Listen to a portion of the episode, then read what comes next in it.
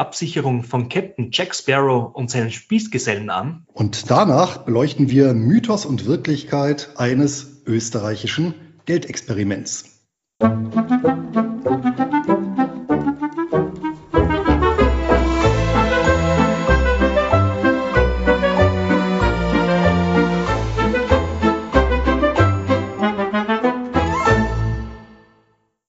Herzlich willkommen zu den Geldgeschichten. Mein Name ist Clemens Faustenhammer. Ich bin Luis Pazos. Wir sind zwei Finanzblogger und haben die beiden schönsten Nebensachen der Welt, nämlich Geld und Geschichte, miteinander kombiniert und reisen dafür jeden letzten Freitag im Monat zurück in die Finanzzukunft. Clemens, eine ganz persönliche Frage an dich. Auf einer Skala von 0, sehr unzufrieden, bis 10, sehr zufrieden, wie glücklich bist du? Da wir heute unseren Podcast aufnehmen, eine ganz klare Nummer 10. Das hatte ich mir gedacht und die Frage hat natürlich einen Hintergrund, denn hier sind wir wieder beim, wie soll man sagen, Vereinenden, was uns dann aber doch trennt, in dem Fall sehr stark. Das Statistikamt der Europäischen Union, also die Eurostat, hat jüngst eine Auswertung zur Lebenszufriedenheit in den einzelnen EU-Ländern veröffentlicht.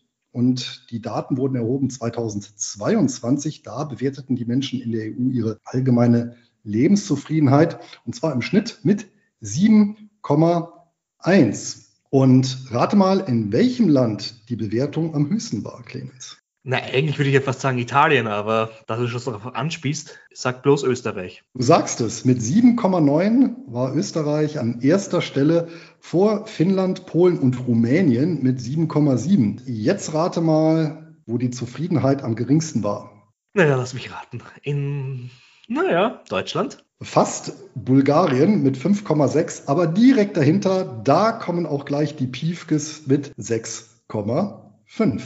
Na, das ist eine Einleitung, lieber Luis. Aber da habe ich gleich eine andere Frage an dich, ja. Du als gebürtiger Rheinländer, ja, und sei mir die Frage gestattet. Feierst man den Rosenmontag im niedersächsischen Exil genauso oder kommen da große Heimatgefühle bei dir auf, wenn wir schon bei Freude und so sind, ja?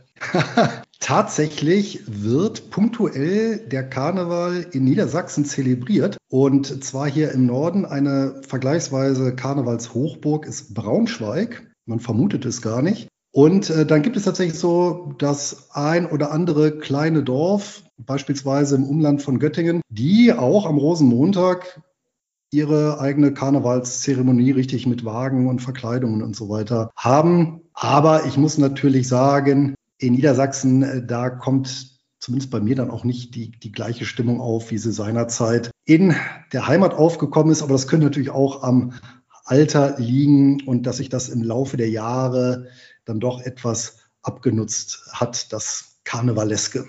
Na gut, bevor wir jetzt da in die Melancholie abdriften, ja, wollte ich äh, dir auch eine Frage noch stellen, ja, das sei mir auch erlaubt. Wie viele Hörer und Hörerinnen haben wir eigentlich beim letzten Mal verloren, als ich ja versuchte, Madonna nachzuahmen?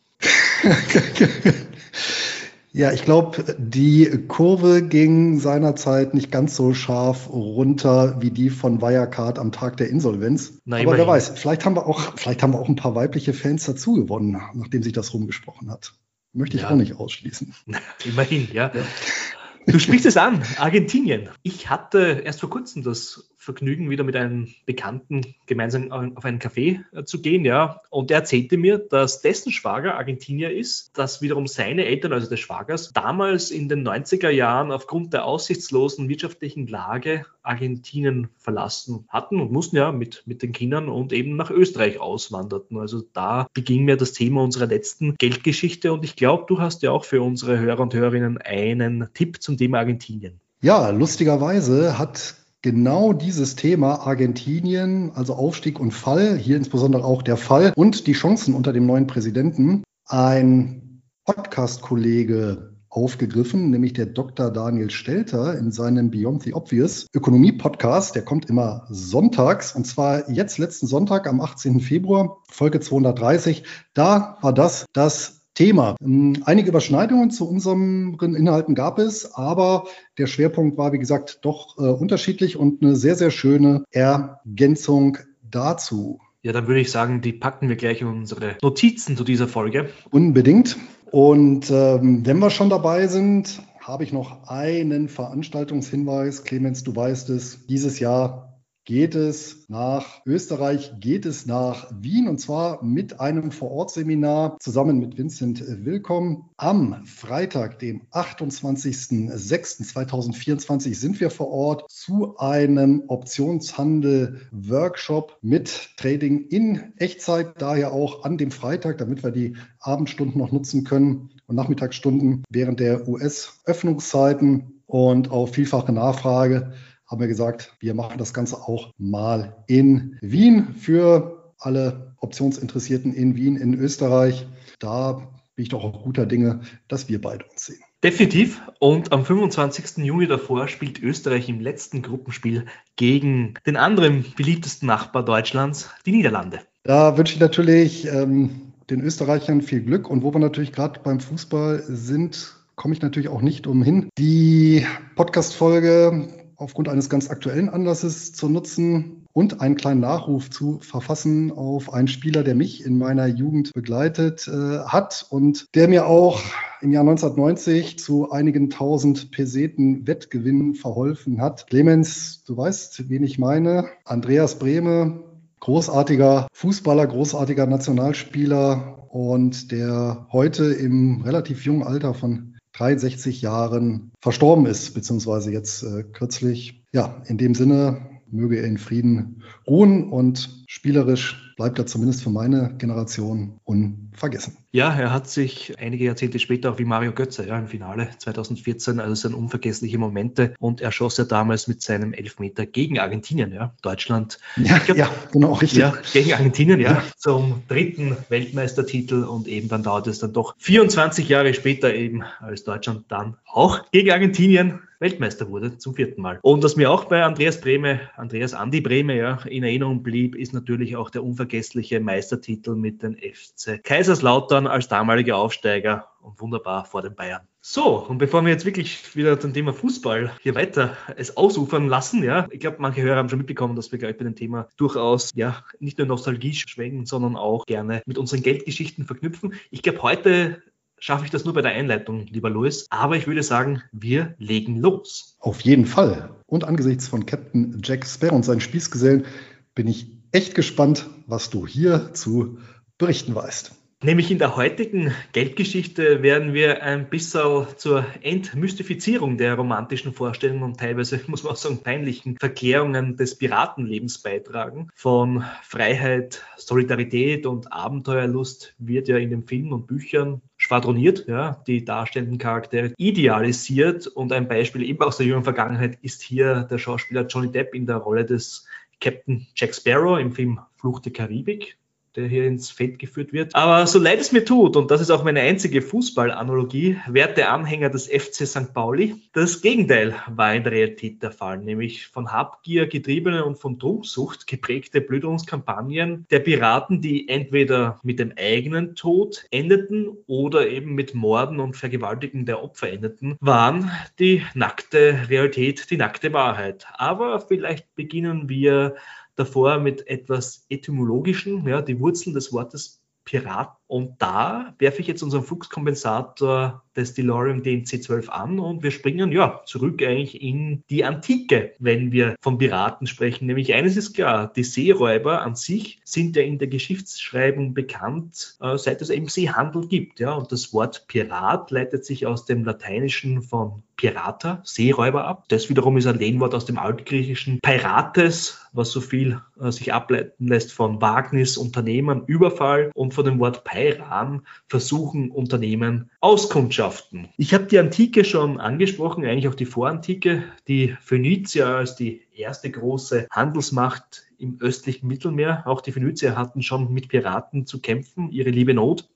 Bei den Griechen war es dann später nicht viel anders als Handelsmacht, die ernsthafte Probleme mit Piraterie hatten. Und auch die hellenistischen Stadtstaaten waren ja durchaus mit sich selbst mehr beschäftigt als mit den Piraten und solche ja, Phasen von einem Machtvakuum nutzten die Piraten natürlich für ihr Stammgeschäft ohne große Gegenwehr dabei zu befürchten. Bekannte Stützpunkte bzw. Schlupfwinkel für die Piraten im Mittelmeer waren die heute durchaus beliebten Urlaubsdestinationen wie Kreta, Elba und Korsika. Und nicht viel anders war die Situation bei den Römern, nämlich die gingen ja als Sieger aus den Punischen Kriegen gegen Karthago hervor. Als unangefochtene Hegemonialmacht, zumindest am Land, hatten die ebenso ihre liebe Not mit den Piraten im Mittelmeer. Und es waren einerseits in der Adria die Illyrer und insbesondere die kilikischen Piraten an der Südküste Anatoliens, die eigentlich bis zur endgültigen Vernichtung durch den Piratenfeldzug des Pompeius im Jahre 67 vor Christus eine Plage für den ungestörten Handel waren. Hier vielleicht auch noch eine kurze Anekdote, wenn wir schon bei den Römern sind, ja, vom berühmten Gaius Julius Caesar. Der wurde 78 vor Christus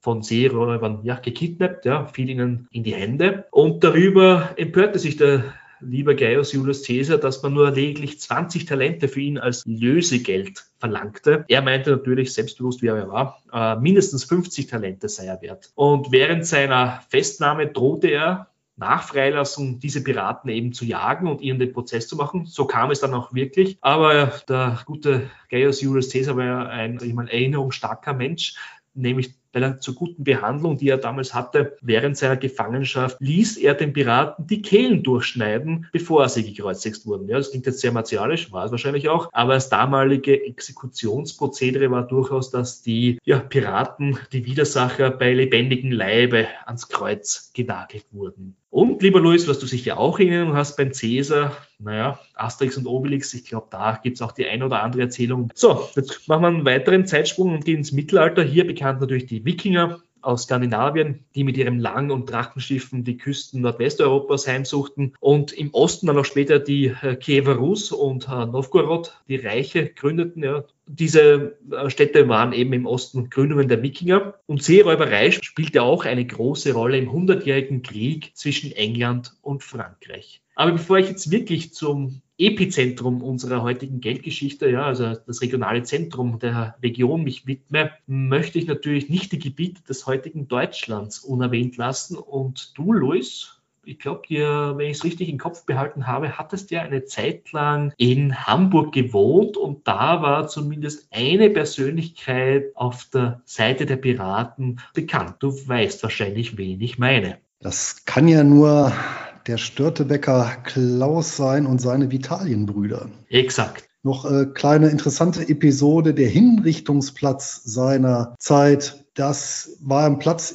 auf der Elbe, der über die Jahrhunderte dann verschüttet wurde und jetzt quasi wiederbelebt wurde. Da wurde nämlich die Hafen City drauf gebaut, die ja künstlich in die Elbe reingebaut wurde und jetzt im Prinzip auf diesem Hinrichtungsplatz äh, thront. Ja, und diese Abschreckungsmethoden, das hat sich nicht nur auf den hanseatischen Bereich und der Regionen beschränkt, das war auch in anderen europäischen Gebieten nicht viel anders, eben als Abschreckung. Was den Piraten gebührt, wenn sie die Schiffe kapern, als Freibeuter unterwegs sind oder eben die klassische Piraterie verfolgten. Und das ist vielleicht auch ein Punkt, den ich noch ganz kurz erwähnen möchte, nämlich der Unterschied zwischen den Kaperfahrern, ja, die wirklich auch staatlich mit, mittels eines Kaperbrief autorisiert wurden, wenn man so möchte, ein Staats Staatspiratentum, die sich aber ausschließlich gegen die Schiffe der feindlichen Kriegspartei äh, richteten. Das heißt, es war eine Kriegssituation. In Friedenszeiten sprach man von Freibeutern. Sie wurden eben von den europäischen Mächten geduldet. Manche hielten auch Kaperbriefe, aber das ist eine, doch eine, eine Nuance, ja, ein Unterschied zwischen den Kaperfahrern und den Freibeutern. Und dann hatten wir die Piraten, die sich um nichts scherten und auf Gedeih und Verderb ihren Beuten nachjagten und da auch nicht unterschieden, ob es nun ein britisches, englisches, französisches oder eben spanisches Schiff ging. Im Übrigen, die Kaperei an sich wurde als maritime Form des privaten ja, Kriegsunternehmertums, quasi Söldner zur See, erst mit der Pariser Seerechtsdeklaration von 1856 abgeschafft. Kommen wir nun zu einem der klassischen Gebiete, das Epizentrum der Piraterie, der Karibik oder auch Westindien genannt. Was war denn eigentlich der Grund für dieses außerordentliche Engagement des Seeräubertums in der Karibik und was war auch die Motivation der einzelnen Akteure? Es gibt ja historische Überlieferungen von berühmten Piraten, Kaperfahrern wie einen Francis Drake, einen Henry Morgan, einen William Kidd, ja, die allesamt Engländer waren und so quasi das englische Staatspiratentum prägten. Doch diese Raubzüge der Kaperfahrer und Freibeuter waren sicherlich auch mitverantwortlich für den schleichenden Verfall des spanischen Königreiches. Das ja schlussendlich, und das hatten wir auch in der letzten Folge der Geldgeschichten über Argentinien gesprochen, nämlich mit der Unabhängigkeitswelle der Kolonien im frühen 19. Jahrhundert endgültig nicht mehr den, den Charakter eines Imperiums entsprach. Und aus militärhistorischer Perspektive auch interessant ist dabei die doch sehr schwere Niederlage der vermeintlich unbezwingbaren Flotte Spaniens, der Armada, im Ärmelkanal gegen die englische Flotte, wo übrigens auch Francis Drake als ja, Admiral mit oder als Vizeadmiral auch mitwirkte. Dieser Sieg der englischen Krone kann auch als ein Wendepunkt für den späteren Aufstieg zur See- und Kolonialmacht interpretiert werden. Die privatwirtschaftlichen und staatlichen Interessen Englands, aber auch der Niederlande sowie auch Frankreichs waren eng mit dem Freibeutergewerbe verwoben. Das war auch an sich ein sehr eindringliches Geschäftsmodell. Welche Quellen haben wir, auf die wir uns stützen können? Definitiv ist die Geschichte der Piraten bzw. der Piratenkapitäne eine Elitengeschichte oder eine, wie man es auch nennt, Geschichte von oben. Diese zeitgenössischen Quellen fußen vor allem auf zwei Werke. Das eine ist von einem sogenannten Captain Charles Johnson, den man übrigens auch für eine gute Weile als äh, Daniel Defoe dachte, dass es wäre, aber das ist mittlerweile schon widerlegt. Der hat das berühmte Werk A General History of the Robberies and Murders of the Most Notorious Pirates geschrieben. Dieses Werk enthält zahlreiche Biografien über namhafte englische Piraten und beeinflusste maßgeblich auch das populäre Bild der Piraten, was wir auch heute in Filmen sehen, ja, indem wir ihn, ähm, wenn man jetzt an Lego-Spiele auch denkt, wo der Pirat so quasi als, ich will nicht sagen angenehmer, aber zumindest verträglicher Zeitgenosse dargestellt wird. Eine andere Quelle und das zweite Hauptwerk ist von Alexandre Exve-Melin. Ich habe ihn bewusst jetzt so ausgesprochen, da sein erstes Werk über die amerikanischen Seeräuber auch in in der niederländischen Sprache erschien. Der hat einen Bericht über sein Leben und seine Zeit als Wundarzt bzw. Chirurg unter Seeräubern geschildert. Ob er jetzt wirklich ein Wundarzt war, darüber streiten sich auch die Historiker. De facto hat er einige Jahre mit einem der bekanntesten Piratengruppierungen in der Karibik zu tun gehabt, ja, den sogenannten Bukaniern, die er eben sozusagen live vor Ort mitverfolgte.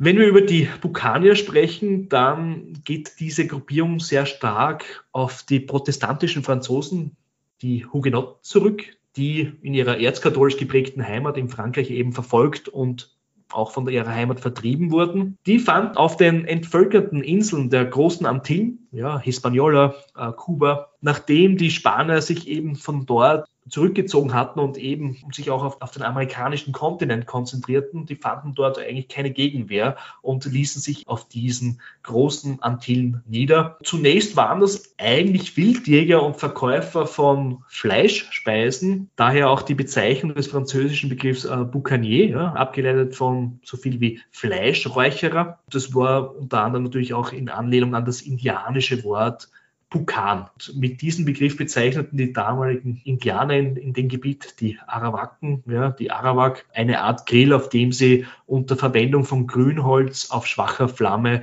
Fleisch, interessanterweise vorzugsweise sogenannte Manati-Seekühe, räuchert. Diese Form des Grillens hatten die Bukanier übernommen. Wie gesagt, sie verkauften ihre Jagdbeute vorwiegend als Räucherfleisch an die Besatzungen jener Schiffe, die vor Hispaniola vor Anker gingen, um zum Beispiel Reparaturen durchzuführen oder eben auch ihren Proviant und ihr Wasser aufzustocken. Und bezeichnenderweise waren gerade diese Schiffe oftmals von Kaperfahrern und Freibeutern, die meistens im Tausch gegen Tabak, Munition, aber auch Gewehre und Alkohol natürlich ihre Nahrungsvorräte aufstockten. Mit der Zeit lernten die Bukanier vom Handwerk der Freibeuter und gingen dann selbst auf die Jagd nach Seebeute. Ja. Und anfangs geschah das noch in der Küstennähe und später dann auf offener See. Und ihre Verdienstquellen konzentrierten sich dann vorwiegend auf Lösegeld, was man nach den erbeuteten Schiffen eben am Menschen vorfand, ja, äh, von dem man auch Geld, ja, da waren natürlich auch Adelige dabei aus England, aus, aus Frankreich, aber auch aus Spanien, ja, man unterschied jetzt nicht wirklich, woher das Schiff kam, aber natürlich auch die ganzen Edelmetalle und Münzen und in, natürlich ein, ein groß, also es ist nicht so, dass neben der spanischen Silberflotte, die natürlich sehr stark in dieser Region verkehrte, auch viel an Handel getrieben wurde. Und da gab es so zwei interessante Gattungen an, an, an Waren, ja, wobei die, der zweite Begriff eher äh, unter Anführungszeichen zu setzen ist, nämlich die erste ist natürlich der Verkauf Verkauf von Gewürzen, von Materialien, die man aus Amerika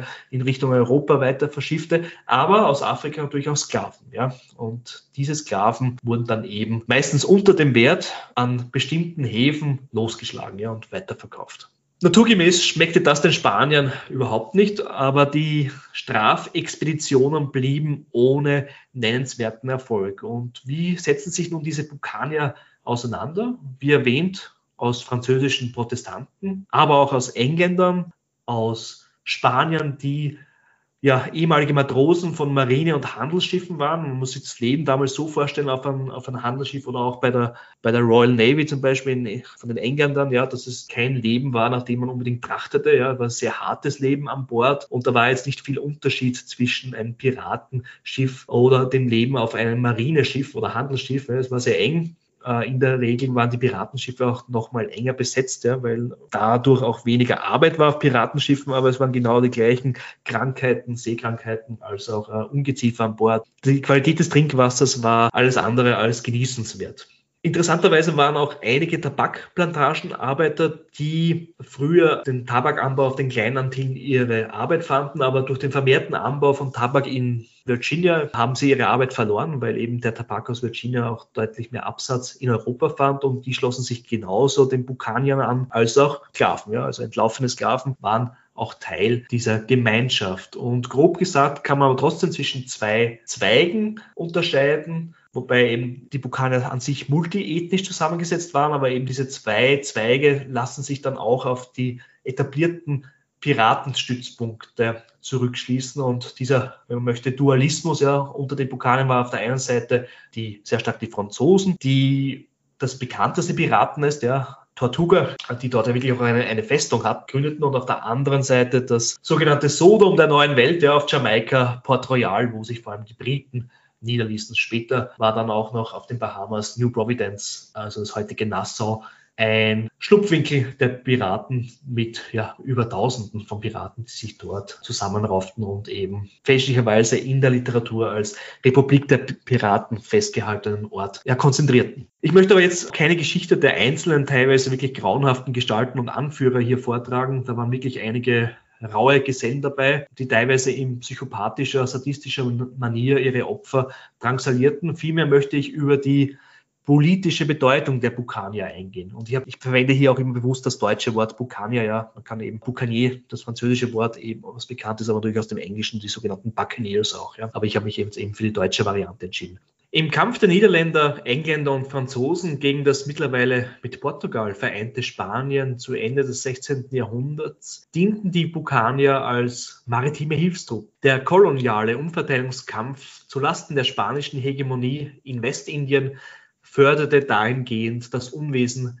der Bukanier. Diese unterstützten die Engländer nach der Besetzung Jamaikas, welches ja durch eine Kampagne von Oliver Cromwell ursprünglich das Ziel Hispaniola hatte, aber dann aufgrund der unerfolgreichen Besetzung auf Jamaika umschwappte. Da halfen die Bukanier gegen allfällige spanische Rückeroberungsversuche.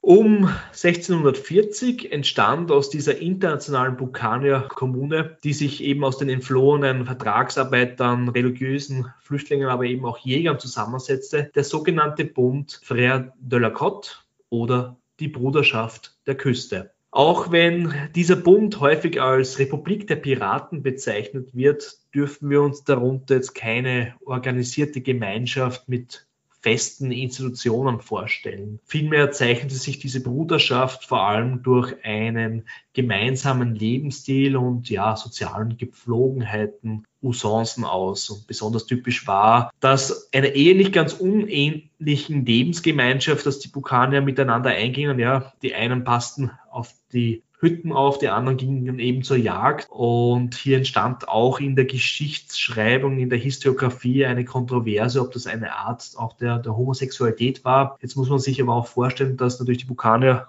unter anderem aus akutem Frauenmangel wahrscheinlich Homosexualität gebräuchlich war, aber es gibt keinerlei Hinweise dafür, dass diese Lebensform explizit jetzt homosexuelle Hintergründe hat. Das sei hier vorweggeschickt, nämlich vielmehr beinhaltete diese Aufgabenteilung zwischen den Bukaniern dass eben die einen auf Kaperfahrt gingen und die anderen das Lager schützten, die Befestigung schützten, ja, während eben die anderen auf, auf Seebeute gingen.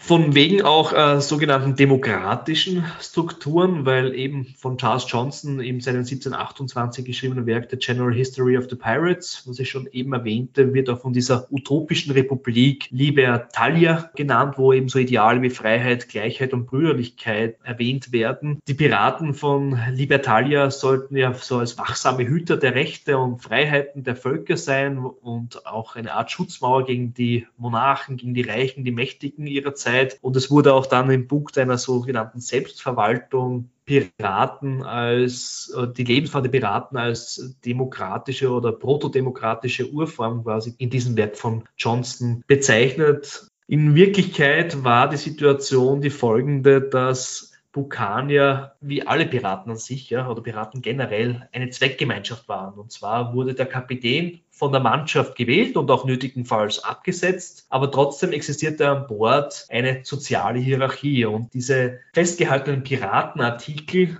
die Bruderschaft der Küste war auch ein Ausdruck von funktionierenden Strukturen. An Bord, aber natürlich auch abseits der Schiffe. Darin wurde unter anderem auch festgehalten, wie mit verwundeten Piraten umgegangen wurde, ob sie gepflegt wurden, wie er mit gefangenen Sklaven umging und hier wird es natürlich schon interessant, wie sich das in der heutigen Zeit auch darstellt. Ja, in manchen Artikeln eher in der Populärliteratur wird von Sozialkasse der Piraten geschrieben, von einem Sozialversicherungssystem sogar. Aber ja, apropos der Verwundungen, ja, wenn wir über im Kampf erlittene Verletzungen sprechen, wurden eben schon Vereinbarungen getroffen unter den Brüdern der Küsten, wie mit ja, den körperlichen Schäden wie diese handzuhaben sind, wie sie kompensiert werden. Und ich habe hier ein paar Beispiele. Interessanterweise ja 400 bis 500 Piaster für den linken Arm, für den rechten Arm aber 500 bis 600 Piaster. Ja. Auch interessant, dass hier unterschieden wird und kann davon wahrscheinlich ausgehen, dass die meisten rechtshändig waren. Ja. Wahlweise wurden aber auch die Kompensationsleistungen für erlittene körperliche Schäden in Sklaven gut gemacht. Wenn man die linke Hand hernimmt, hat man hier fünf Sklaven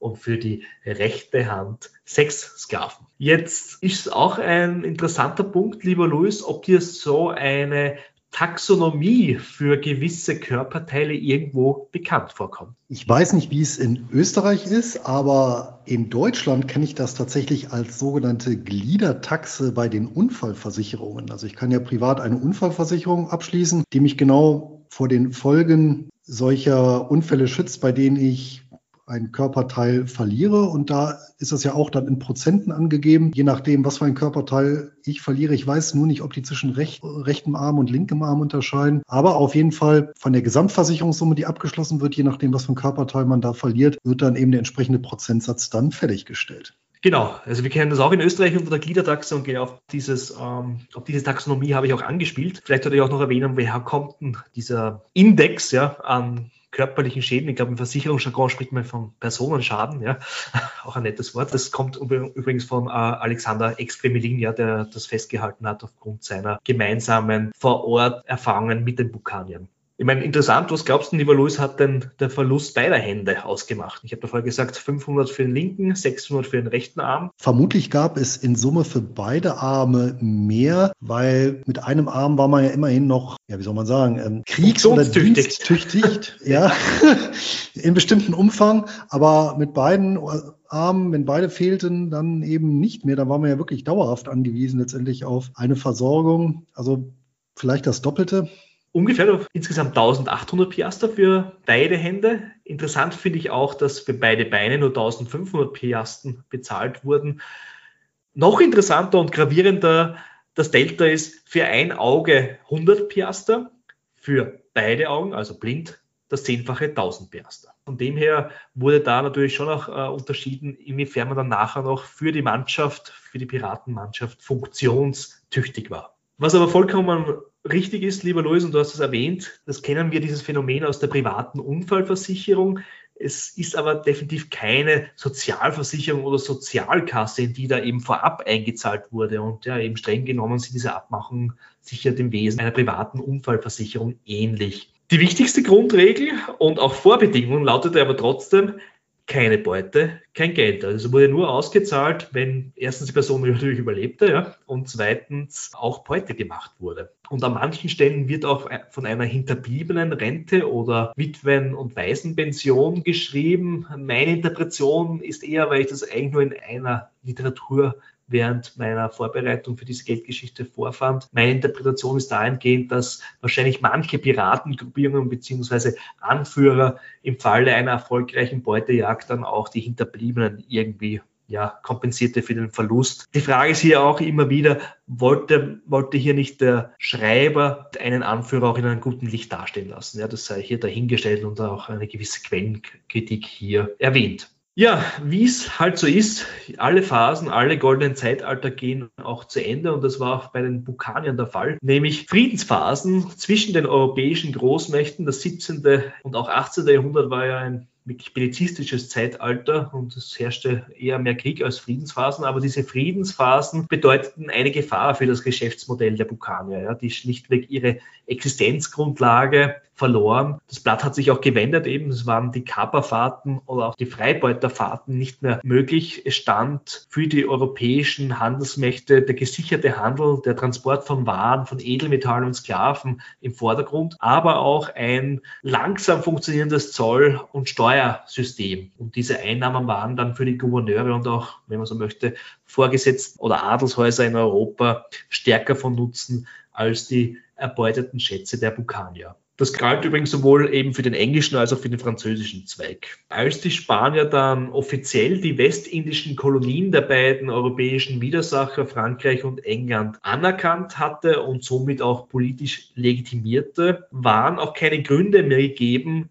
etwaige Kaperbriefe auszustellen. Ja, die europäischen Regierungen änderten da auch dahingehend dann ihre bisherige Politik, dass sie sich eben von der Tolerierung dieses unerklärten Krieges in der Karibik, ja, während in Europa eben Friedenszeiten war, wurde ja trotzdem quasi die Freibeuterei im Interesse der europäischen Großmächte geduldet, aber von denen haben sie sich abgewandt und konsequenterweise wurde den Bukanen dann auch der Zugang zu den Häfen verwehrt. Das heißt, sie konnten ihre Beute nur mehr an sehr wenigen Häfen illegalerweise losschlagen. Die Gouverneure in den Kolonien, besonders eben auf Jamaika, die lange vom Schmuggel mit geraubten Gütern profitiert hatten, begannen nun selbst die unsicheren Handelswege und auch aufgrund der steigenden Versicherungssummen darunter zu leiden. Und nun wurden diese unerwünschten Bukanier, ja, gegen die wir vorgegangen die, die Royal Navy vor allem, ja, die englische Marine, verstärkte massiv ihre Präsenz. Es wurden auch private Kopfgeldjäger, die früher nicht selten selbst Freibeuter in der Karibik waren und als solche engagiert waren, äh, auf die Piraten angesetzt. Und da standen vor allem auch äh, Gesellschaften, äh, Unternehmen, Handelsgesellschaften im Vordergrund, die diese privaten Kopfgeldjäger engagierten. Als dann im Jahre 1689 England mit Spanien Frieden schloss, ging die Ära der Bukanier zu Ende da sich nun in Europa und in den amerikanischen Kolonien die Engländer und Franzosen militärisch im Rahmen des Pfälzischen Erbfolgekriegs bis in das Jahr 1697 gegenüberstanden, waren auch sozusagen die alten Auftraggebern äh, miteinander beschäftigt. Und nachdem auch, und das spielt schon noch eine Rolle, Port Royal im Jahre 1692 von einer Flutwelle zerstört war, mussten die Piraten auf die Bahamas-Inseln ausweichen, hier eben Nassau als das Zentrum oder eben damals New Providence der Naturhafen. Es wurden dann auch ja, die illegalen Praktiken in Häfen, in den nordamerikanischen Häfen wie in New York beispielsweise fortgesetzt, aber alles auf viel, viel kleineren Niveau. Diese Faktoren führten dann schlussendlich auch dazu, dass die klassischen Bukanier in Richtung Indischer Ozean oder Westafrika verdrängt wurden. Generell sei auch noch angemerkt, dass in den Jahren des frühen 18. Jahrhunderts ja auch als ein goldenes Zeitalter der Piraterie in der Karibik proklamiert wird. Das hat auch natürlich seine, seine berechtigten Gründe, nämlich hier gab es im Rahmen des Spanischen Erbfolgekriegs ja, der Karl II. oder Carlos II., seines Zeichens König des, des, spanischen Imperiums, starb ja kinderlos und hier ging dann wieder der Krieg los, sowohl die Franzosen als auch die österreichischen Habsburger reklamierten ja den spanischen Thron für sich. Aber was sich schon geändert hat, war auch die Gesetzgebung und vor allem die Engländer gingen hier mass deutlich massiver vor als in der Vergangenheit. Es wurde auch dahingehend die Urteilssprechung, die Gerichtsbarkeit in die Kolonien verlegt, ja, Vormals war es so, dass die Piraten, die, die festgenommen wurden, nach London gebracht wurden und dann eben dort äh, ihren der Prozess gemacht wurde, der meistens dann auch durch den Strick exekutiert wurde. Das geschah dann eben auch in den Kolonien oder ausschließlich nur in den Kolonien, die Piraten wurden so quasi auch vor Ort liquidiert. Was es aber neben der Peitsche auch gab, war Zuckerbrot, nämlich Amnestien oder Pardonierungen wurden ausgesprochen, wenn sich die Piraten innerhalb einer gesetzten Frist dafür aussprachen, eben aus diesem ja, Leben auszutreten. Zudem hatten sie dann auch die Möglichkeit, als Siedler in den nordamerikanischen Kolonien sich niederzulassen. Die Royal Navy habe ich schon erwähnt, eben die massiv äh, ihre Präsenz ausbaute in der Karibik, aber auch private Anti-Piraten-Operationen wurden von Handelsgesellschaften finanziert. Ein kurzes Comeback feierten die Piraten dann noch einmal im 19. Jahrhundert im Zuge der napoleonischen Kriege und auch der Unabhängigkeitsbewegung in Lateinamerika. Jedoch war dieser recht kurzen Phase ein jähes Ende auch beschienen, denn eine technologische Innovation bedeutete quasi das Ende der Piraterie, nämlich mit dem Dampfschiff hatten sowohl dann die US-amerikanische Marine als auch die noch immer auf den Weltmeeren tonangebende Royal Navy leichtes Spiel mit den Piraten. Der letzte Pirat wurde im Jahre 1862 in den USA exekutiert. Zum Abschluss meine drei Lektionen als Moral aus der Geldgeschichte. Der erste Punkt spielt auf das Piratenleben, so wie wir es aus Hollywood-Filmen und aus der Populärliteratur kennen und mit dem, mit dem Bild gerne gespielt wird, wie Freiheit, keine Fremdbestimmtheit, Brüderlichkeit oder sogar hehre Motive wie eine quasi egalitäre Doktrin, ja, die angestrebt wurde. Die Geschichte lehrt uns aber was anderes, ja wie so ein realer Tagesablauf der Seeräuber aussah. Es bestanden durchweg über die Jahre etablierte Abhängigkeitsverhältnisse. Einerseits von den staatlichen Institutionen, die im Kriegsfall Kaperbriefe oder in Phasen des Friedens zwischen den europäischen Mächten die Räubzüge ja, ermöglichten, geduldet hatten. Aber was ihnen beileibe nicht immer gelang, war, dass natürlich diese Raubzüge dann auch unterbunden wurden, dass eben die klassische Piraterie abseits der Freibeuterei und der Kaperei ein Beispiel dafür ist auch die Vereinbarung aus dem Frieden von Madrid zwischen England und Spanien, wo formell ja Jamaika als eine Kolonie der englischen Krone seitens Spanien anerkannt wurde. Das scherte die äh, Bukanier wenig. Sie wurden eben von einem Asset zu einer Belastung für die britische Krone. Andererseits war die gemachte Beute selten groß genug, um auszusorgen. Ja, Im Gegenteil, die berüchtigte Trunksucht und auch die Hurerei ja, der Piraten sorgte rasch wieder für leere Kassen. Und hier sei auch ein Auszug aus einer Episode vom berühmten Henry Morgan, äh, Heldentaten, bei einer Eroberung an der Küste Panamas erzählt, wo der spanische Schatzhafen Portobello lag. Nach nur wenigen Monaten mussten die Piraten nach Haiti auf Beutezug gehen, da bereits alles an Geld, Edelmetallen, an Waren, das losgeschlagen wurde, ja, dass man eben aus, aus der Gegend um Panama geraubt hatte, dieses Vermögen eben wieder in Port Royal verprasst hatte. Also das ist auch das innere Abhängigkeitsverhältnis, wenn man so möchte, neben dem äußeren Abhängigkeitsverhältnis zu den europäischen Großmächten. Ein zweiter Punkt zu der vermeintlichen Sozialversicherung, Sozialkasse der Piraten, die sie sich als die Brüder der Küste ja gaben, so eine Sozialversicherung, war zwar eine gewisse Form von Kompensation für das körperliche Leiden, für die körperlichen Schäden, die die Piraten aus diesen waghalsigen Manövern davontrugen. Allerdings hat die ganze Angelegenheit einen bedeutenden Unterschied zu dem uns heute bekannten Sozialversicherungssystem. Denn wurde eben keine Beute gemacht, waren logischerweise keine Entschädigungen für die erlittenen Verletzungen während des Gefechts möglich. Und von einem System staatlich eng geregelter Fürsorge für wichtige Risiken des Daseins, wie wir es heute kennen, kann gar keine Rede sein. Zwar existierte zu einem gewissen Grad das Solidaritätsprinzip,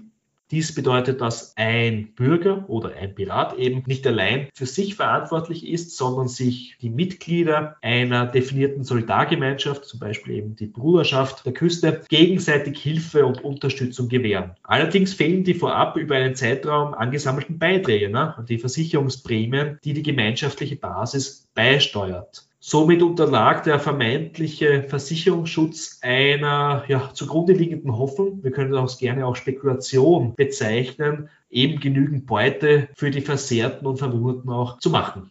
Dritter und letzter Punkt schließt an die aktuelle Situation und einen Brennpunkt der Geopolitik an. Ja, wie wir nun, wie wir nun wissen, existiert die Piraterie schon so lange eben, als es auch den Seehandel gibt, zumindest den lukrativen Seehandel. Gefördert wurde die Piraterie immer durch eine politische, soziale Instabilität in einer bestimmten Region. Und diese Faktoren kommen heutzutage in der für den Welthandel immens wichtigen Seeroute am Roten Meer zu tragen. Der Jemen ja als ein zweigeteiltes Land im jahrelangen Bürgerkrieg.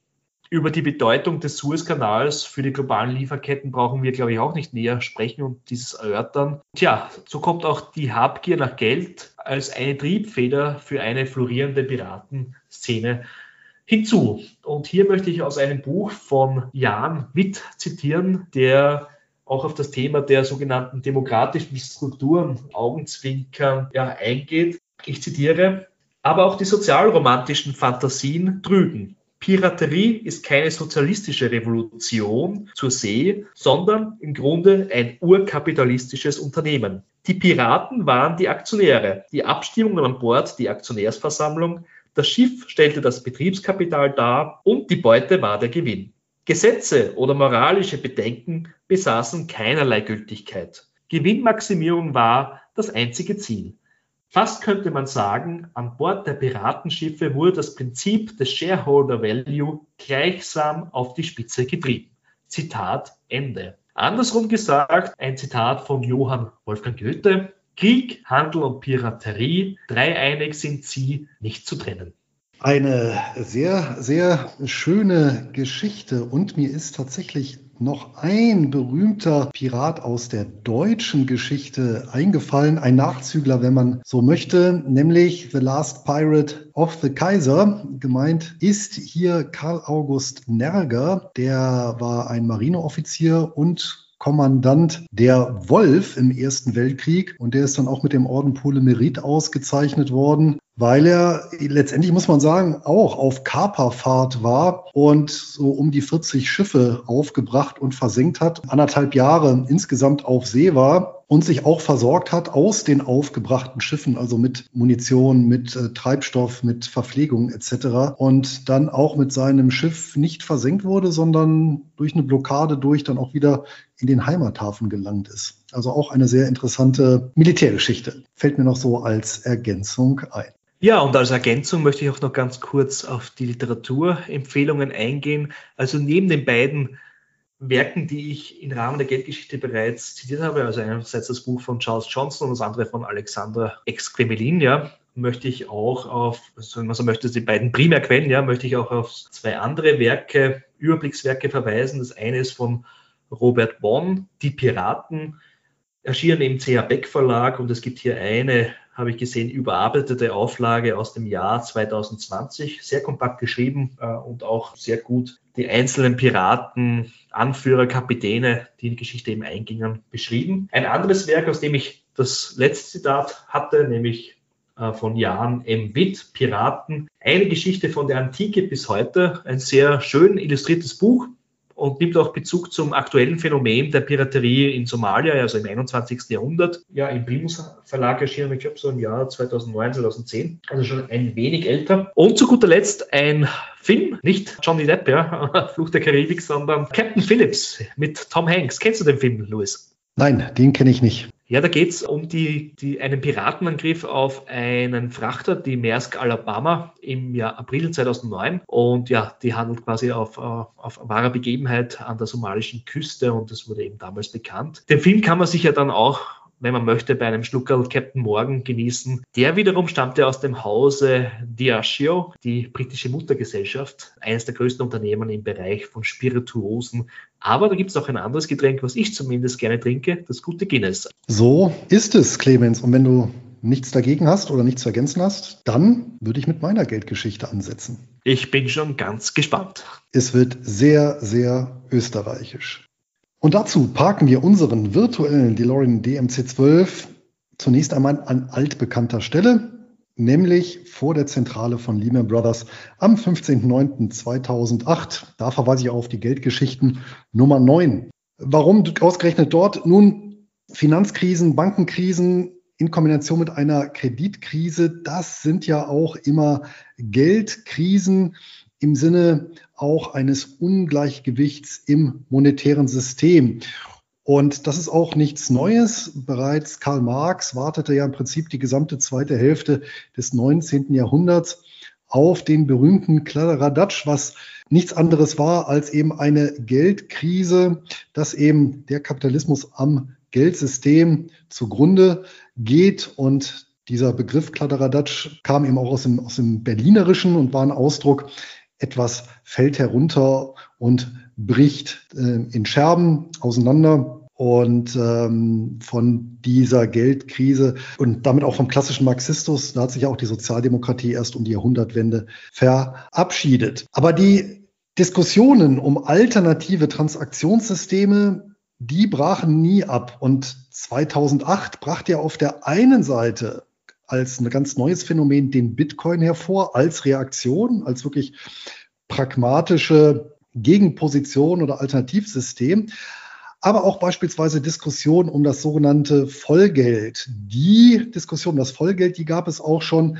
bereits bei der großen Depression Irving Fischer. Das ist tatsächlich auch nochmal genauso wie der Bitcoin eine eigene Geldgeschichte. Und ebenfalls ein in Anführungsstrichen alter Hut ist das Thema Schwundgeld. Und Schwundgeld ist hier auf das engste mit der Person Silvio Gesells verknüpft und dem Städtchen Wörgl. Hast du schon mal was von Silvio Gesell gehört, Clemens, oder zumindest von Wörgl? Davon gehe ich mal aus.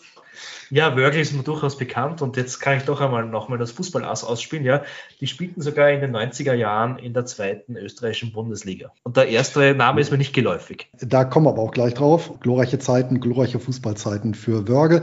Übrigens, äh, Wörgl, wer von München nach Innsbruck reist, egal ob mit dem Auto oder mit der Bahn, der kommt direkt an Wörgl vorbei, liegt also zwischen Kufstein und München, äh, Entschuldigung, zwischen Kufstein und Innsbruck meine ich natürlich, in Tirol, wenn mich nicht alles täuscht, korrekt? Korrekt, ja. Ich meine, dass wir erklären müssen, wo Wörgl liegt, ist ja ein Wahnsinn, oder? Das muss man erkennen. Ja. Nach Spätestens nach dieser Folge. Clemens, du hast es gefragt, wer war eigentlich dieser Silvio Gesell? Silvio Gesell, das war, und da knüpft es dann wieder an die letzte Folge an, ein deutsch-argentinischer Ökonom beziehungsweise Kaufmann. Der ist eben bekannt geworden, vor allem durch seine geldtheoretischen Überlegungen. Geboren wurde er am 17. März 1862 in St. Vith. Das ist eine deutschsprachige Gemeinde in Belgien. Nach wie vor ein kleiner Ort und das Ganze in ärmlichen Verhältnissen. Und das prägte ihn natürlich auch für später. Er absolvierte dann eine handwerkliche Ausbildung, arbeitete in unterschiedlichen Berufen,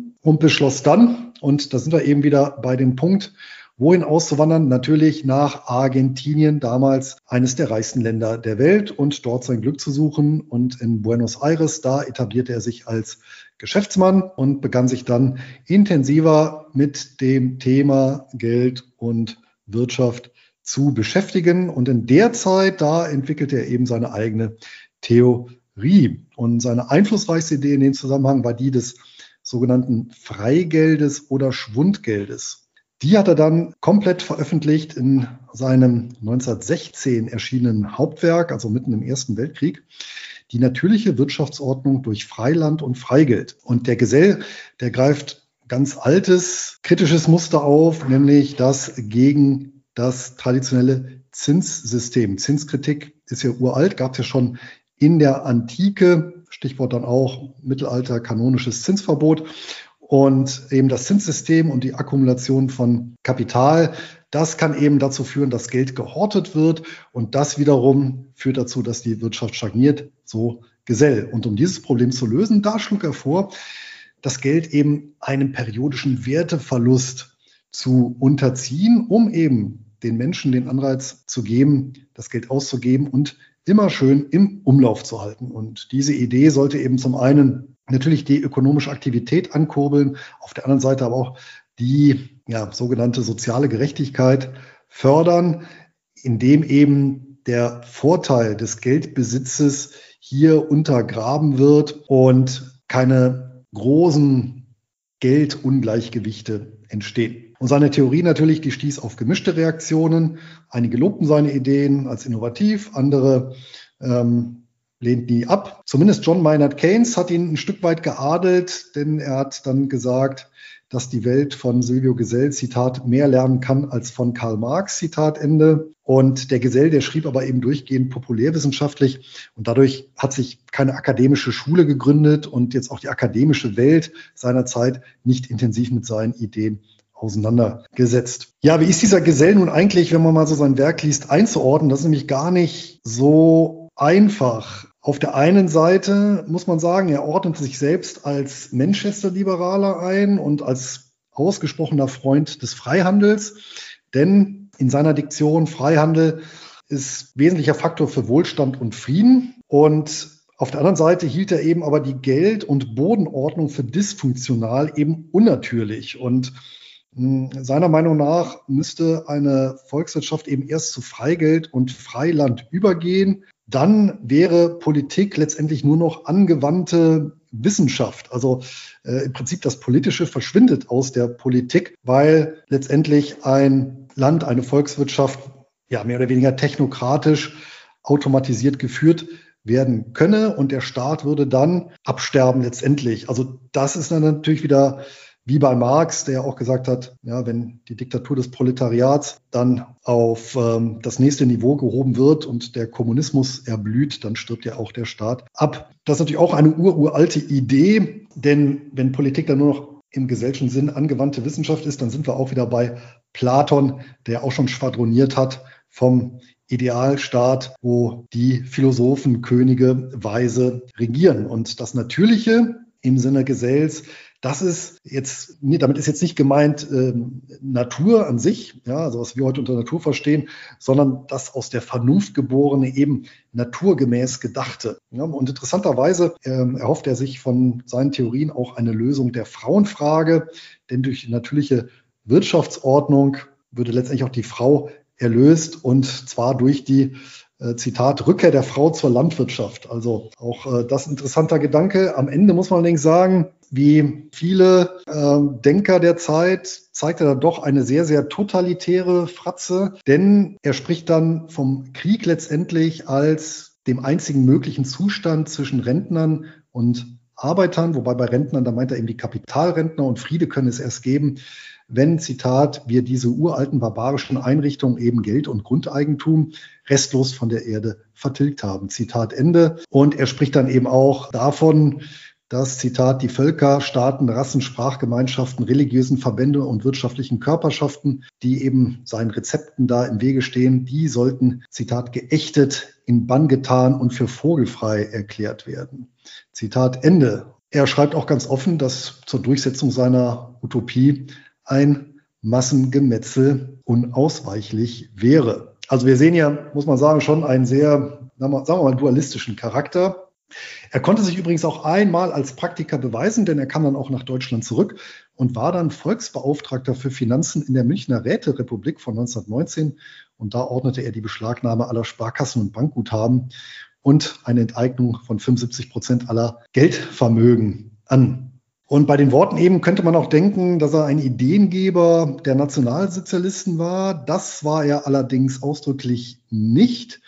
Er war auch tatsächlich kein Antisemit, was ihm übrigens die Jutta Ditfurth vor einigen Jahren mal unterstellt hat. Und ähm, die einzige Gemeinsamkeit war, dass tatsächlich im Parteiprogramm der NSDP auch stand, dass diese die Zinsknechtschaft brechen wollten. Und die unterschieden eben auch zwischen dem sogenannten raffenden und schaffenden Kapital. Und da gibt es natürlich punktuelle Überschneidungen zu den Ideen Gesells. Aber der Vordenker der Nationalsozialisten, der ökonomische, der hieß Gottfried Feder, der kritisierte Gesell wiederum in vielen, vielen Punkten und bezeichnete auch seine Theorien 1932 als Irrlehren. Der Silvio Gesell, der starb 1930 in Deutschland und seine Ideen leben heute fort, unter anderem in der Silvio Gesell Gesellschaft und in der Freiwirtschaftsbewegung. So. Und nachdem wir jetzt die Person kennengelernt haben, gucken wir uns nochmal an, was hat es denn jetzt eigentlich mit dieser Theorie des Schwundgeldes auf sich? Und diese Theorie wiederum, die ist sehr eng verknüpft mit der Liquiditätsfalle. Und die Liquiditätsfalle, dies, das Wort hat ja John Maynard Keynes geprägt in seiner General Theory, die 1936 erschien. und heute ja in jedem wirtschaftswissenschaftlichen Studiengang gelehrt wird.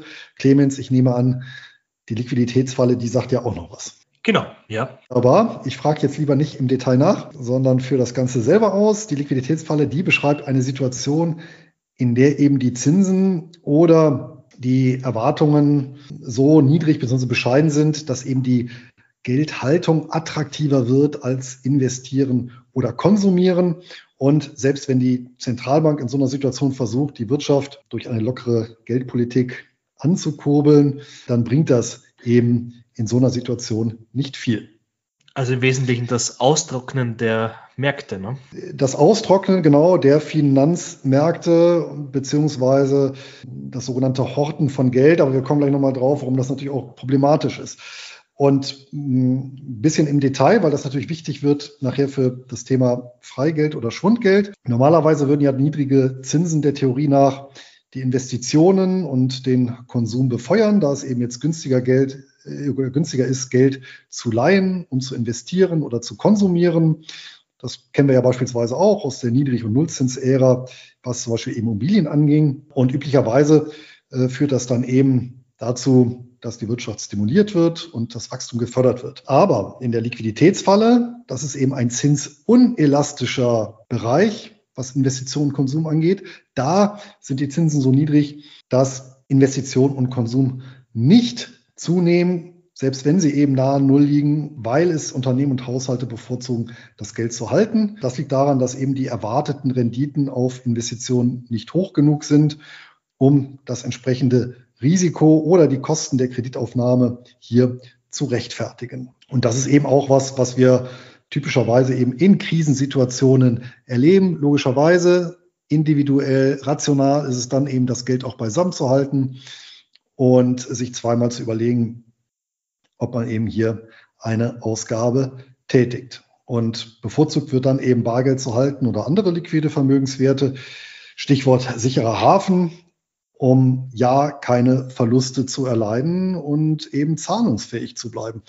Und das führt eben dazu, dass eben die Nachfrage nach Krediten und Investitionen stagniert. Und in, dem, in der Situation ist eben Geldpolitik wirkungslos. Insbesondere das Senken der Zinssätze bringt gar nichts, weil die Zinssätze dann auch in der Regel dann nahe Null liegen und ja, sich die Leute äh, unabhängig vom Zinssatz eben insbesondere bei Risikobetrachtung nicht dazu verleiten lassen zu investieren. Wenn ich davon ausgehe beispielsweise eben, dass die Immobilienpreise stark weiter einbrechen werden, dann werde ich auch bei einem Zinssatz von Null eben nicht in Immobilien investieren. So, und der Keynes hat ja dann gesagt, na ja, wenn Geldpolitik unwirksam ist, dann muss ich eben fiskalpolitische Maßnahmen ergreifen, zum Beispiel eben Ausgabenprogramme oder Steuersenkungen, um eben die Gesamtnachfrage zu erhöhen und eben die Volkswirtschaft aus der Stagnation zu führen. Da kommt dann auch dieses berühmte Bild her, was Keynes gezeichnet hat, dass eben besser ist, hier für die öffentlichen Kassen Schulden aufzunehmen und dann Löcher graben und wieder zuschütten zu lassen. Was allerdings natürlich unterschlagen wird, ist Teil zwei, dass in den guten Zeiten die Schulden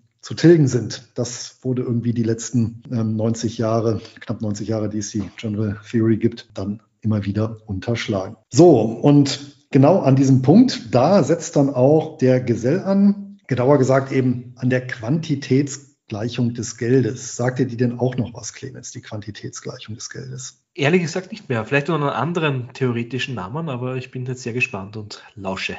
Die Quantitätsgleichung oder monetäre Gleichung das ist letztendlich auch ein Konzept aus der Geldtheorie, kommt tatsächlich von dem Irving Fisher, vor Keynes der berühmteste Ökonom der Welt, muss man sagen, und drückt einfach aus die Beziehung zwischen der Geldmenge, der Umlaufgeschwindigkeit des Geldes auf der einen Seite und dem Preisniveau in der Volkswirtschaft auf der anderen Seite. Und diese Quantitätsgleichung findet sich dann auch in jedem Lehrbuch, lautet M mal V gleich P mal T. Und M ist hier eben, steht für die Geldmenge und V für die Umlaufgeschwindigkeit des Geldes, was eben die Anzahl der Male pro Periode ist, die die gesamten Geldeinheiten den Besitzer wechseln. Und das ist ein ganz entscheidender Punkt eben für die Gesellsche Theorie. Ja, das heißt also logischerweise, wenn ich eine bestimmte Periode hernehme, also ein Jahr, und in der Volkswirtschaft befinden sich, weiß ich nicht, 100 Millionen Euro und die laufen dreimal um, quasi dreimal umgeschlagen, dann habe ich logischerweise Umsätze erzielt in Höhe von 300 Millionen Euro. Das ist die linke Seite der Gleichung und P mal T ist eben die rechte Seite. Das heißt, Ich habe ein bestimmtes Preisniveau für einen durchschnittlichen Güterkorb ähm, in dieser Ökonomie. Und T sind eben die Gütertransaktionen, also die Menge an Güter und Dienstleistungen multipliziert mit P, mit dem Preis. Das ist ja dann auch das Bruttoinlandsprodukt. Ja, also die, die Menge eben der in einer Periode hier umgesetzten Waren und Dienstleistungen. Und genau das wird eben in der Gleichung ausgedrückt und nachträglich gesehen ist es natürlich so, dass das Produkt aus Geldmenge und Umlaufgeschwindigkeit gleich dem Produkt aus Preisniveau und Menge der Transaktionen sein muss. So, und die Theorie des Freigeldes oder Schwundgeldes, die basiert eben auf der Idee, dass im Zweifel, wenn es also in einer Wirtschaft stagniert, eben die Umlaufgeschwindigkeit zu erhöhen ist und wie erhöhe ich die Umlaufgeschwindigkeit? Nun ganz einfach, indem ich Geld mit einer Gebrauchsgebühr versehe, um den Wert zu erhalten. Die Theorie von Gesell lässt sich wie folgt skizzieren. Zum einen haben wir, sagt er, Geld ist eben ein Gebrauchsgegenstand, aber es ist eben nicht nur ein Tauschmittel, sondern ein Gebrauchsgegenstand, der eben keiner natürlichen Abnutzung unterliegt, wie alle anderen Güter, sei es jetzt eben Getreide oder sei es auch eine Immobilie, die ja auch mit der Zeit verfällt. Das Einzige letztendlich, was in einer Volkswirtschaft nicht schlecht wird, ist eben Geld. Und deswegen ist es nicht nur einfach ein, ein materielles oder ein, ein, ein, ein Tauschmittel, sondern hat eben einen ganz besonderen Status. Dadurch, dass es eben nicht schlecht wird, besteht ja auch nur die Möglichkeit, es überhaupt zu horten. Er argumentiert dann eben mit negativen Zinsen oder eben einer Geldhaltegebühr, kann ich eben sicherstellen, dass das Geld nicht gehortet wird. Und wenn ich eben einen Negativzins auf Bargeld oder im Guthaben erhebe, dann wird es eben nicht gehortet, sondern es besteht der Anreiz, es eben möglichst schnell auszugeben oder zu investieren, bevor es weiter an Wert verliert. Und die Einführung einer Geldhaltergebühr wird eben die Umlaufgeschwindigkeit des Geldes erhöhen, da es jetzt eben unattraktiv ist, das Geld zu halten. Und das trägt wiederum dazu bei, logischerweise, dass eben die linke Seite der Gleichung sich erhöht, was zwangsläufig dazu führt, dass natürlich auch die rechte Seite der Gleichung sich erhöht. Das heißt, das Produkt aus Preis, Niveau und der Menge der umgeschlagenen Güter in einer bestimmten Periode. Und damit zielt das Freigeld auch darauf ab, die Instabilitäten, die ich ja gerade in Krisensituationen habe, wie eben beschrieben, in traditionellen Geldsystemen zu reduzieren, weil ich eben eine konstante Anreizstruktur habe für die Nutzung des Geldes und so nehme ich eben Volatilität aus der Volkswirtschaft raus und stabilisiere den Zyklus. Zudem trägt Freigeld in Gesetztheorie eben dazu bei, eine gerechtere Verteilung des Wohlstandes zu fördern, weil eben der Zugang zu Geld erleichtert ist und die negativen Auswirkungen von Zinsen und der damit verbundenen Kapitalanhäufung, die werden reduziert. Das ist eben der Kern der Theorie und wurde auch immer wieder in der Vergangenheit diskutiert. Es gibt auch zahlreiche Veröffentlichungen, die sich auf Keynes Hauptwerk stützen und das weiter fortgedacht haben. Beispielsweise ein bekannter Vertreter ist oder war Bernard Dieter, das ist ein Belgier, der hat aber, glaube ich, auch Bücher auf Deutsch geschrieben, oder sind zumindest auf Deutsch veröffentlicht worden. Tatsächlich ein Mitbegründer des Eurosystems und der unterstützt die Idee von Komplementärwährungen, die eben auf dieser Schwundgeldbasis basieren. Dann gibt es hier in Deutschland auch einen Josef Huber, ein Ökonom, der auch in die Richtung argumentiert. Eine bekannte Vertreterin ist die Deutsch-Amerikanerin Margaret Kennedy, die hat auch zu dem Thema mehrere Bücher geschrieben. Und Helmut Kreuz. Und der Helmut Kreuz ist vermutlich unter allen auch der bekannteste, ein Volkswirt und Autor, der auch zu dem Thema mehrere Bücher geschrieben hat. So, das waren jetzt als die Theoretiker. Es gibt aber eben auch einen Praktiker und der hört auf den sympathischen Namen Michael Unterguggenberger. Clemens, was glaubst du, aus welchem Land kommt der Mann wohl? Zweifelsohne aus Tirol. so ist es. Und der war tatsächlich Bürgermeister von Wörgl und bekannt für die Einführung von Freigeld, genau nach dem Gesellschen Modell während der Weltwirtschaftskrise in den 1930er Jahren.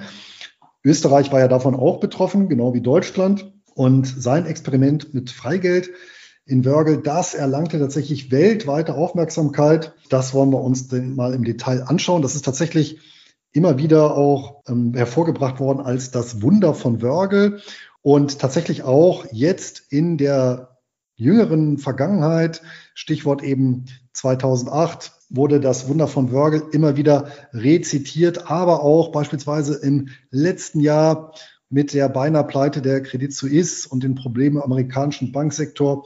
Da wurde auch wieder das Wunder von Wörgl aus der Mottenkiste herausgeholt. Und deswegen finde ich es mal ganz interessant, sich dieses anzusehen. Denn, und das macht das Ganze wahrscheinlich so attraktiv, diese Idee, im Gegensatz zu anderen Ideologien, kann sich eben die Freigeldlehre damit rühmen, sich eben in der Realität bewährt zu haben. Daher eben auch der Ausdruck Wunder. Denn die Ausgabe von Schwundgeld soll eben geholfen haben in Wörgl, dass die Gemeinde einen fulminanten Aufstieg zu verzeichnen hatte, bis ja, bis die Staatsmacht dieses Experiment gewaltsam beendete. Wie sieht also die Situation in Wörgl aus im Jahr 1932? Die Gemeinde ist de facto bankrott. Ein Kredit über 1,3 Millionen Schilling steht aus. Das war damals noch richtig viel Geld. Viele Bürger können ihre Steuern nicht mehr bezahlen und damals war man noch anständig. Da wurde im Fall, dass man die Steuern nicht zahlen konnte, nicht gleich die Existenz ruiniert und der Hof gepfändet oder die Werkstatt. Es gab also Steuerrückstände, die beliefen sich auf 120.000 Schilling. Und am 31. Juli 1932, da gibt die Gemeinde Schwundgeld aus. Das äh, wird dann als Arbeitswertbestätigung bezeichnet. Das Schwundgeld hat eben einen gesamten Nennwert von 32.000 Schilling. Und was passiert nun mit diesem neu geschaffenen Geld und wie gelangt es in Umlauf? Nun, um das Vertrauen der Bevölkerung zu gewinnen, wird die Deckung für das erfundene Geld, das gibt dann die Gemeinde aus, in Schilling bei der örtlichen Raiffeisenbank hinterlegt. Das war jetzt aber keine Deckung im eigentlichen Sinne, dass das Geld jetzt da direkt eins zu eins hm, hinterlegt wurde, sondern die Bank konnte damit äh, weiterarbeiten und es verleihen und dadurch kam auch nochmal Zinseinnahmen der Gemeinde zugute. Also was wir hier natürlich dann haben, ist eben eine klassische Geldmengenausweitung. Auf der einen Seite haben wir die Schilling, auf der anderen Seite die ausgegebenen 32.000 Quasi-Schilling. Die Scheine, die sahen aus tatsächlich wie wir heute kennen Rabattmarkenkarten.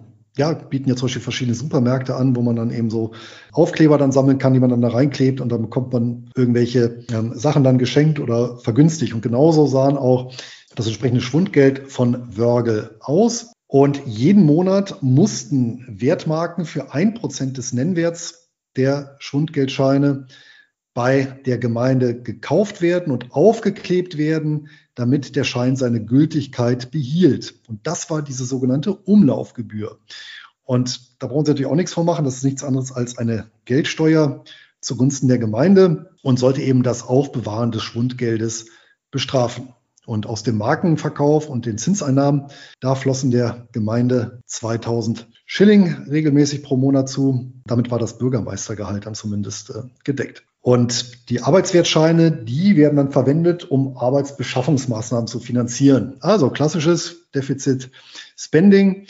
Ähm, zusätzlich erhielt die Gemeinde übrigens einen Zuschuss von 12.000 Schilling seitens des Landes Tirol. Und damit konnten dann Arbeitslose nun für 75 Groschen die Stunde beschäftigt werden. Und die wurden dann mit dem Schwundgeld bezahlt. Und die Kaufleute vor Ort, die lassen sich dann auch überzeugen, das Schwundgeld anzunehmen. Na gut, was sollen sie auch machen? Besser überhaupt einen Umsatz als gar keinen Umsatz. Denn dieses Schwundgeld, das konnte dann gegen einen Abzug von zwei Prozent in Schilling umgetauscht werden. Also im Prinzip eine Wechselgebühr. Damit war es natürlich auch konvertibel und letztendlich nahmen die Geschäftsleute das auch an.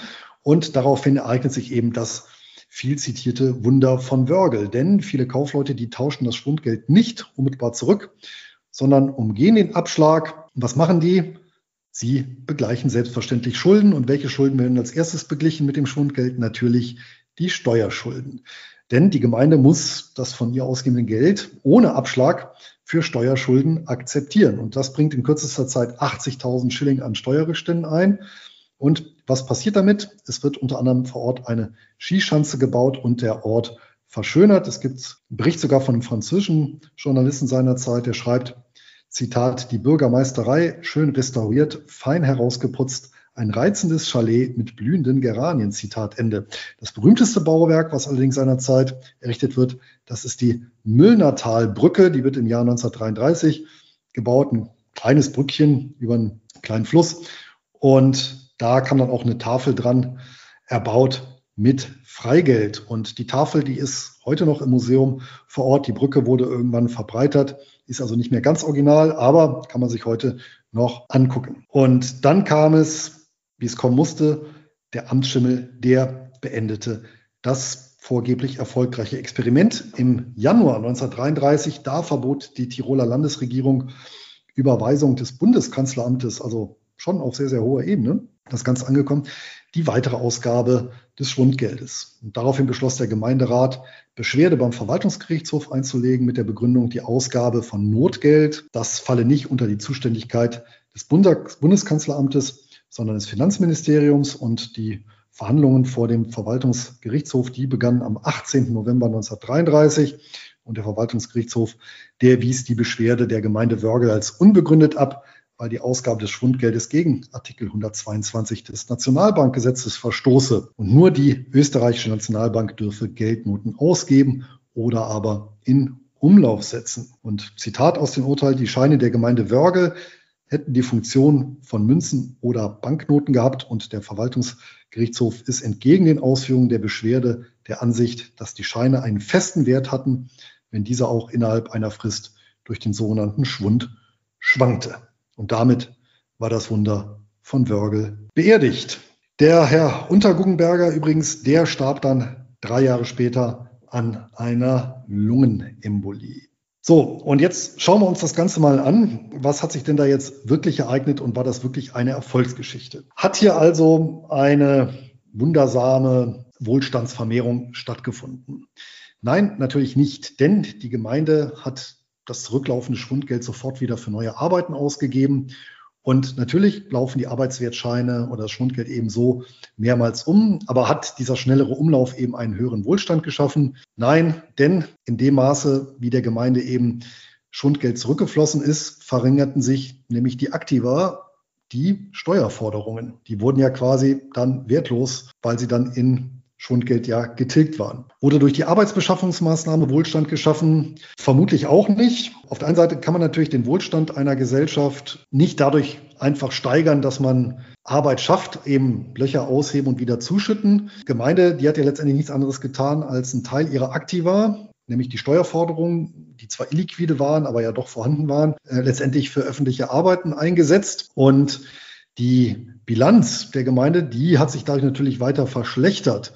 Denn die entgangenen Steuernachzahlungen, die fehlen natürlich dann an einem anderen späteren Tag. Jetzt kann man natürlich argumentieren, dass Wohlstand aufgebaut wurde, immer eine Brücke und eine Skischanze. Es wurde also letztendlich für die Gemeinde touristisches Kapital aufgebaut. Im günstigsten Fall eventuell, lässt sich aber nicht mehr überprüfen, denn die Investitionen in den Tourismus konnten sich nicht mehr rentieren. Das lag an einem anderen Österreicher, der nun in Deutschland regiert hat und den Tourismus nach Österreich, das war mir auch unbekannt, unterbunden hat durch die sogenannte 1000 Mark Sperre. Also man konnte ab, ich glaube 1934 war das, gar nicht mehr als Deutscher nach Österreich einfach so, um Urlaub zu machen, sondern hätte dann eine Zahlung von 1000 Mark quasi leisten müssen, um überhaupt über die Grenze zu dürfen, außer eben hier für den Geschäftsverkehr. Auf der anderen Seite muss man natürlich sagen, solche politischen Ausgaben sind immer sehr zweifelhafte Investitionen, was man ja immer wieder bei solchen Infrastrukturausgaben wie Brücken oder Skischanzen äh, sieht. Also die bilden ja auch nicht letztendlich die Präferenzen von Unternehmen oder Privaten ab, sondern ja letztendlich politische Entscheidungen. Das ist ja bis heute nicht anders.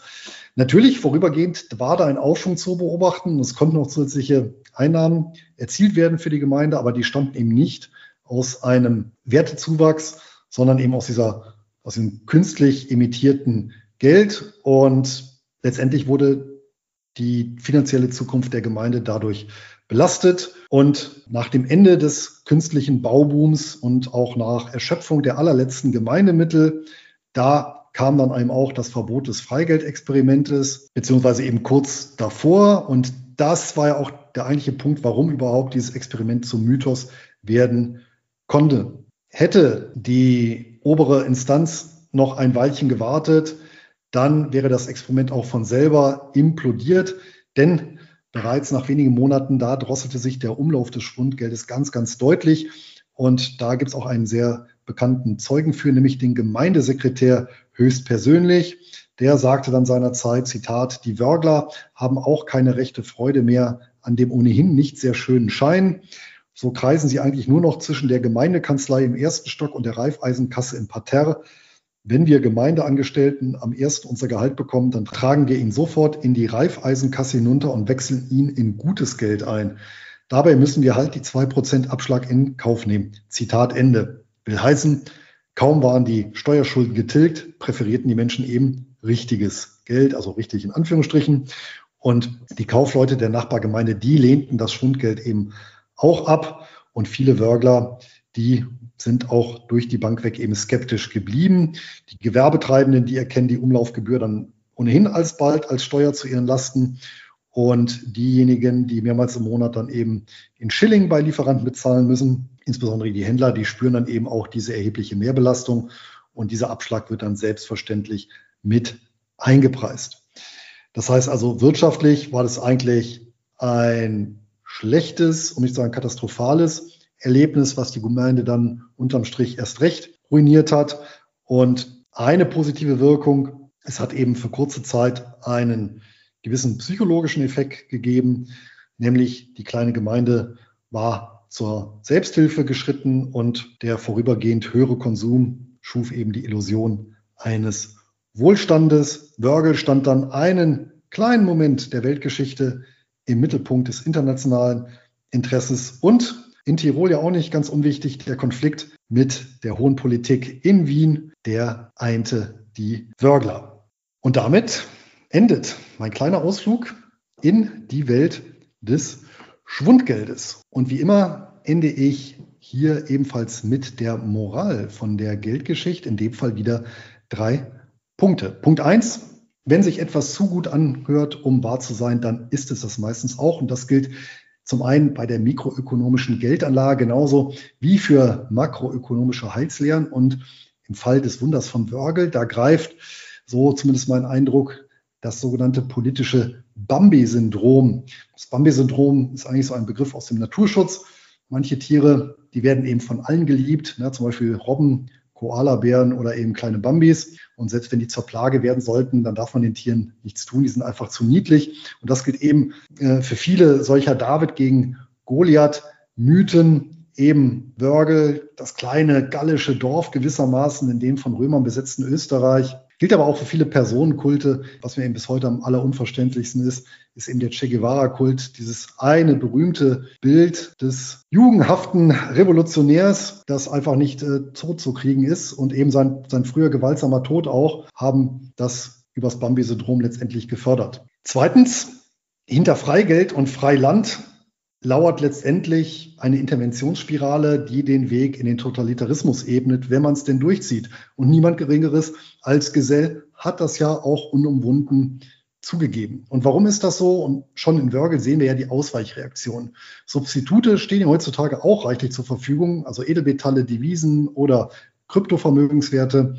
Und das Gressemsche Gesetz würde sich hier unbarmherzig seinen Weg bahnen und zwangsläufig dann flankierende Maßnahmen nach sich ziehen. Auf der einen Seite materiell, wie zum Beispiel Besitzverbote oder prozessual, beispielsweise eben Durchsuchungen, um hier eben alle Gegenentwürfe ja, zu unterbinden. Und Freiland ist natürlich auch nichts anderes als ein gigantisches Enteignungsprogramm. Also Freiland war eben die Idee, den Boden oder das Privateigentum am Boden zu entziehen und dann eben zentral zu bündeln und ähm, letztendlich sämtliches Land ausschließlich temporär eben zu verpachten, damit eben keine Person, keine Organisation hier Land akkumulieren kann. Monopolisiertes Freigeld und Freiland wiederum, die würden dann erfordern eine weise und unbestechliche Bürokratie mit systematisch überlegenem Wissen, um die beiden planwirtschaftlichen Elemente hier allgemeinwohlfördernd durchführen zu können. Und da kann man sich auch streiten, was ist allgemeinwohlfördernd?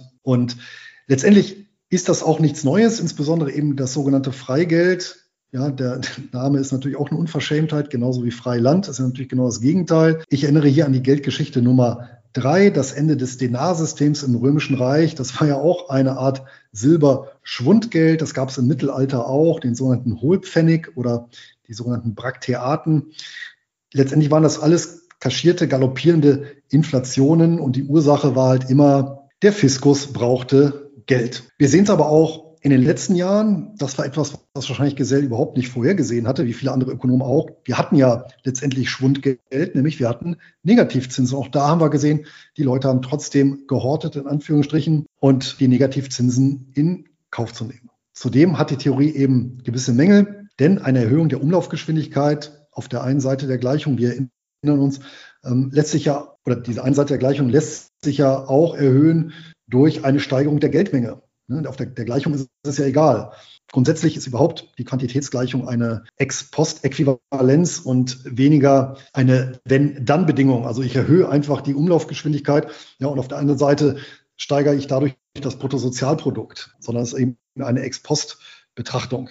Und bei genauer Hinsicht stellen wir ja fest, Geld ist ja eine Bestandsgröße. Das heißt, zu jedem beliebigen Zeitpunkt wird Geld ja komplett gehortet. Das heißt also, sämtliche Geldbestände, die fließen ja nicht, sondern die werden ja gebucht. Das heißt, zu jedem beliebigen Zeitpunkt ist das gesamte Geld genau jemandem zugewiesen und im Prinzip ein Hort, sei es in der Brieftasche, sei es auf dem Konto. In welcher Höhe ist nun so ein Hort, für welche Zeit, für welches Wirtschaftsobjekt nun angemessen? Das lässt sich ja gar nicht beantworten, schon gar nicht von einem staatlichen Zentralplaner. Und die Liquiditätsfalle ist ja durchaus etwas, was berechtigt ist, wenn man dem kaufmännischen Vorsichtsprinzip folgt. Und schließlich drittens, ich weiß, dass ich nichts weiß, denn eventuell ist ja Freigeld einem konventionellen Geldsystem und sogar einer Gold- oder Kryptowährung überlegen. Aber das werden wir nur im Wettbewerb der praktisch umgesetzten Ideen feststellen. Und äh, von daher stelle ich mich am Schluss dieser Geldgeschichte ein weiteres Mal hinter Friedrich August von Hayek, habe ich ja schon mal erwähnt, und seiner Forderung von 1976 nach der Entnationalisierung des Geldes, so sein Aufsatz, und damit ein System von Parallelwährungen. Aber dieser Selbstdisziplinierung und Begrenzung der Geldpolitik, da müssen wir wahrscheinlich noch lange drauf warten. Und das war meine Geldgeschichte Nummer 14. Ja, vielen lieben Dank, lieber Louis. Mir war das so weit nicht bekannt. Die 1000 Mark Sperre war aber sehr wohl bekannt, ja. Das war ein Mittel Hitlers, ja, den österreichischen Tourismus, der schon damals ein sehr ausgeprägter Sektor in den 1930er Jahren war, in gewisser Art und Weise zu unterbinden, den Tourismus. Und das traf auch die Österreicher sehr stark, weil auch damals schon Deutschland der größte äh, Absatzmarkt hinsichtlich Tourismus war, beziehungsweise die österreichische Wirtschaft sehr stark von deutschen Touristen abhängig war. Und es war natürlich auch im Ränkespiel der Politik ein Zeichen gegen äh, Benito Mussolini, der zur damaligen Zeit noch das österreichische austrofaschistische System stützte, aber dann eben später auch 1938 dem Anschluss Österreichs an Deutschland billigte. Ein anderer Punkt, wo vielleicht wirklich den ein oder anderen bekannt vorkommt, ist im Tiroler Freiheitskampf ja, gegen die napoleonischen Truppen. Aber ich bilde mir ein, Wörgl war sozusagen der Beginn äh, des Endes ja, für den Tiroler Abwehrkampf. Ich, natürlich haben die Schlachten am Berg Isel sind da durchaus bekannter. Schlussendlich waren es ja drei oder vier Schlachten am Berg Isel und ja, wir kennen das Ende von Andreas Hofer, den bekannten Tiroler Freiheitskämpfer. Er wurde verraten er, und dann auch äh, wenig später in Mantua, heutig in Italien liegend, exekutiert. Aber da war Wörgl durchaus auch bekannt als ein Ort einer Schlacht, die jetzt kein Ruhmesblatt für die österreichische Militärgeschichte darstellt. Sehr schön, vielen Dank für diese Ergänzung. Zum Schluss noch ganz kurz meine Quellen. Zum einmal von Silvio Gesell, die natürliche Wirtschaftsordnung durch Freiland und Freigeld. Zum zweiten ein kleines Büchlein von einem Landsmann von dir, lieber Clemens. Der hört auf den typisch österreichischen Namen Rahim Tagizatigan. Und das Büchlein heißt Kritik der Freiwirtschaft nach Silvio Gesell. Und schließlich als drittes Stück weit Kinderliteratur, Klassiker der deutschen Literatur. Clemens, ich weiß nicht, ob du das Buch kennst, ich vermute mal ja, nämlich Momo von Michael Ende. Und tatsächlich, Michael Ende war auch durchaus der freie Wirtschaftslehre und dem Schwundgeld zugeneigt. Und ähm, es ist sehr interessant, sich mal das Buch Momo mit diesem Wissen und mit dem Wissen um die Theorie, die dahinter steht, durchzulesen, weil dann erkennt man natürlich wieder viele Elemente, die dort umgesetzt werden, eben das Spiel mit der Zeit, die grauen Herren etc. pp. Und hier im Prinzip der Schulterschluss des Sachbuchs eben zur Belletristik. Und einen Filmtipp habe ich auch noch, denn es gibt zum Wunder von Wörgl einen gleichnamigen österreichischen Spielfilm aus dem Jahr 2018, also gar nicht so alt, mit zwei mir leider völlig unbekannten österreichischen Schauspielern in der Hauptrolle, nämlich dem Karl Markowitz in der Rolle des Bürgermeisters, also Michael Unterguggenberger und mit Verena Altenberger als dessen Frau Rosa Unterguggenberger. Der Karl Markowitz ist dir vielleicht bekannt aus dem berühmten Kommissar Rex. Sagt er dir noch was? Ja, der Hund sagt mir was. Der Hund sagt dir was, ja, der Kommissar Rex. Dann vielleicht auch noch der bekannte Schauspieler, übrigens auch Tiroler, ja, äh, Tobias Moretti. Äh, man kann sich vorstellen, woher die Vorahnen kamen, ja, aus welchem Teil Tirols das Teil heute Tirol ist. Und ja, eben der Karl Markowitz noch, ja. Und da gibt es auch wieder den kleinen österreichisch-deutschen Schulterschluss, weil tatsächlich der Vater eines meiner ältesten und besten Freunde lange, lange Jahre ein sehr guter, sehr bekannter und sehr erfolgreicher Schäferhundzüchter war und tatsächlich zur Serie Kommissar Rex einen Hund beigesteuert hat. Na, was soll man dazu sagen? Du verblüsst mich aufs jedes Mal aufs Neue, ja? Ich denke, ein würdiger Abschluss dieser Folge. Und soweit die 14. Folge der Geldgeschichten. Wir freuen uns über Anmerkungen, Fragen, Korrekturen und Wünsche. Nutzt dafür die Kommentarfunktion oder schreibt uns eine E-Mail an kontakt.geldgeschichten.info. Diskutieren könnt ihr mit uns im gleichnamigen Telegram-Kanal zum Podcast unter gruppe.geldgeschichten.info und unsere Hitlist auf Spotify könnt ihr unter musik.geldgeschichten.info abrufen. Alle Angaben und Verweise, die findet ihr in der Folgenbeschreibung. Schaut dazu in eure Podcast-App. Und wenn ihr keine Geldgeschichte mehr verpassen wollt, dann abonniert doch unser Format.